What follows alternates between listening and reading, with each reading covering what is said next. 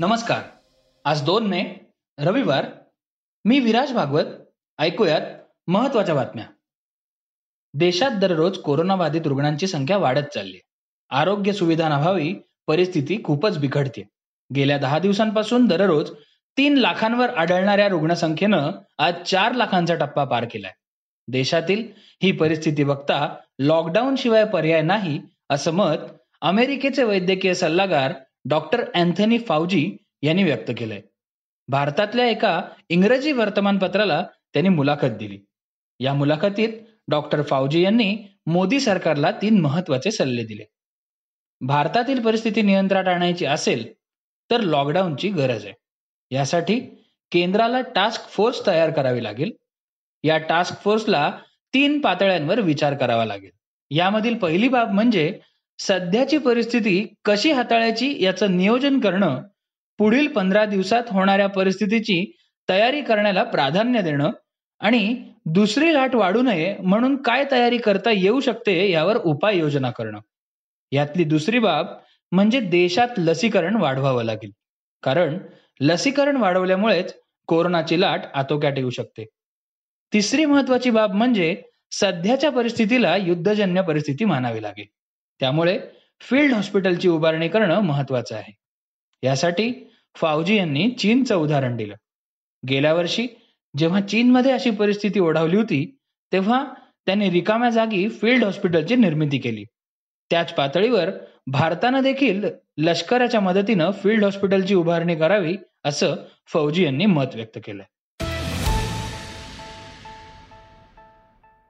भारतात कोरोनाचा उद्रेक झाला असून जगातील अनेक देशांनी आपल्याला मदतीचा हात दिला. आवश्यक आरोग्य साधनांचा पुरवठा या देशांकडनं केला जातोय. काही देशांनी भारतातून येणाऱ्या आपल्याच नागरिकांना प्रवेश बंदी केली. अमेरिकेनं त्यांच्या नागरिकांना भारतात जाऊ नका असा सल्ला दिलाय. तसंच भारतीयांना देखील सध्या अमेरिकेत येण्यासाठी बंदी घालण्यात आली. आता त्यानंतर ऑस्ट्रेलियानं भारतातल्या कोरोनाच्या स्फोटाचा सर्वाधिक धसका घेतलाय. ऑस्ट्रेलियानं त्यांच्या देशातल्या नागरिकांना भारतातून स्वदेशात परतण्यास चौदा दिवसांसाठी बंदी घालून टाकली.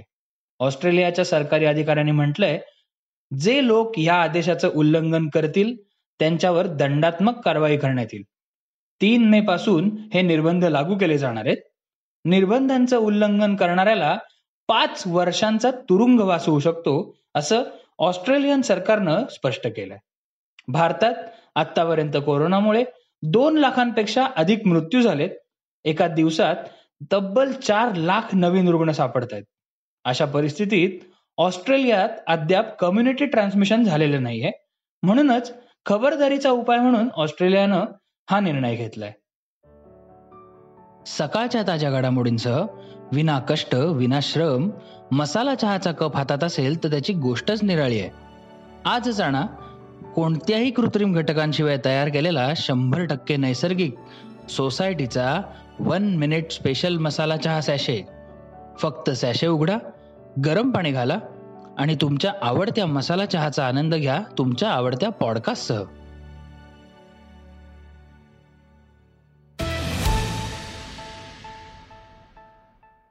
एका बाजूला कोरोनाची रुग्णसंख्या दिवसेंदिवस वाढते त्यामुळे देशातील आरोग्य यंत्रणेवर अभूतपूर्व असा ताण निर्माण होतोय.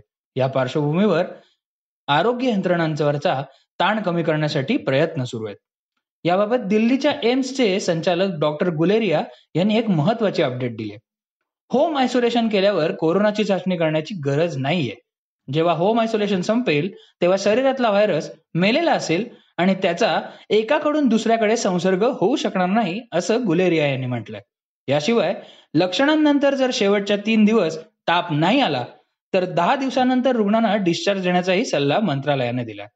बेड्स मेडिकल ऑक्सिजन आणि आयसोलेशन सेंटर्स याच्या कमतरतेमुळे सौम्य लक्षण असलेल्यांना होम आयसोलेशनचा सल्ला देण्यात आलेला आहे. मंत्रालयानं स्पष्ट केलंय की पंच्याऐंशी टक्के बाधित रुग्ण हे घरातूनच बरे होत आहेत. त्यामुळे रेमडेसिवीर आणि ऑक्सिजनच्या तुटवड्याची काळजी करण्याची अजिबातच गरज नाही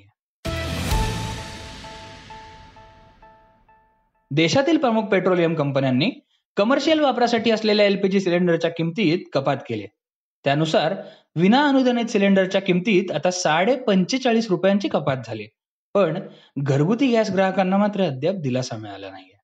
एप्रिल महिन्याच्या सुरुवातीला घरगुती गॅस सिलेंडरच्या किमतीत दहा रुपयांची कपात झाली होती. दरम्यान सध्या महाराष्ट्रात चौदा किलोच्या सिलेंडरची किंमत ही आठशे चौदा रुपये आहे. रशियाची बहुचर्चित स्फुटनिक व्ही लस अखेर शनिवारी भारतात दाखल झाली. थेट हैदराबादमध्ये या लसीची पहिली खेप पोहोचली. एक मे रोजी ही लस भारतात दाखल होणार होती असं रशियन सरकारनं आधीच जाहीर केलं होतं. त्यानुसार देशात लसीकरणाचा आता तिसरा आणि महत्त्वाचा टप्पा सुरू झालाय. या टप्प्यात स्फुटनिक व्ही लस महत्त्वाच्या वेळी भारतीयांसाठी उपलब्ध असणार आहे. राज्यात कोरोना रुग्णांची संख्या दिवसेंदिवस मोठ्या प्रमाणावर वाढते या पार्श्वभूमीवर सिडकोकडून मुंबई आणि नवी मुंबई या दोन ठिकाणी मोठी कोविड हॉस्पिटल्स उभारण्यात येणार आहेत. मुंबईतल्या कांजूरमार्ग इथं आणि नवी मुंबईतल्या कळंबोलीत ही दोन हॉस्पिटल्स उभारली जाणार आहेत. कांजूरमार्ग येथे असणारं हॉस्पिटल हे दोन हजार कोविड बेड्सचं असणार आहे. तसंच यामध्ये सत्तर टक्के ऑक्सिजन बेड्स आणि दोनशे आयसीयू बेड्स असणार आहेत. कोरोनाला रोखण्यासाठी एक मे पासून अठरा ते चव्वेचाळीस वयोगटातल्या नागरिकांसाठी लसीकरण कार्यक्रम सुरू झालाय. मात्र लसीच्या तुटवड्यामुळे पुण्यात सुरुवातीला केवळ दोनच रुग्णालयांमध्ये लस उपलब्ध असणार आहे. मंगळवार पेठेतील कमला नेहरू रुग्णालय आणि येरवडा येथील राजीव गांधी रुग्णालय या दोनच रुग्णालयांमध्ये सकाळी अकरा ते दुपारी चार या वेळेमध्ये लसीकरण होणार आहे. मात्र पंचेचाळीस वर्षावरच्या लोकांना रविवारच्या दिवसासाठी लसीकरण बंद असणार आहे. देशभरात अठरा वर्षांवरील सर्वांसाठी लसीकरण सुरू झालंय. पण इच्छा असेल तर आधी रक्तदान करा आणि मगच लस घ्या असं आवाहन सरकारकडनं करण्यात आलंय.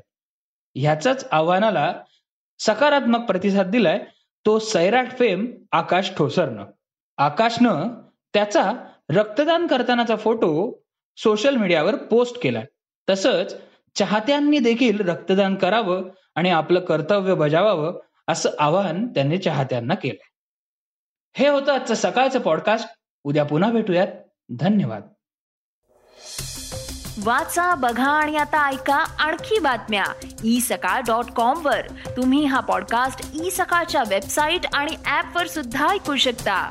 विसरू नका या पॉडकास्टला आपल्या आवडीच्या पॉडकास्ट ऍप वर सबस्क्राईब किंवा फॉलो करायला.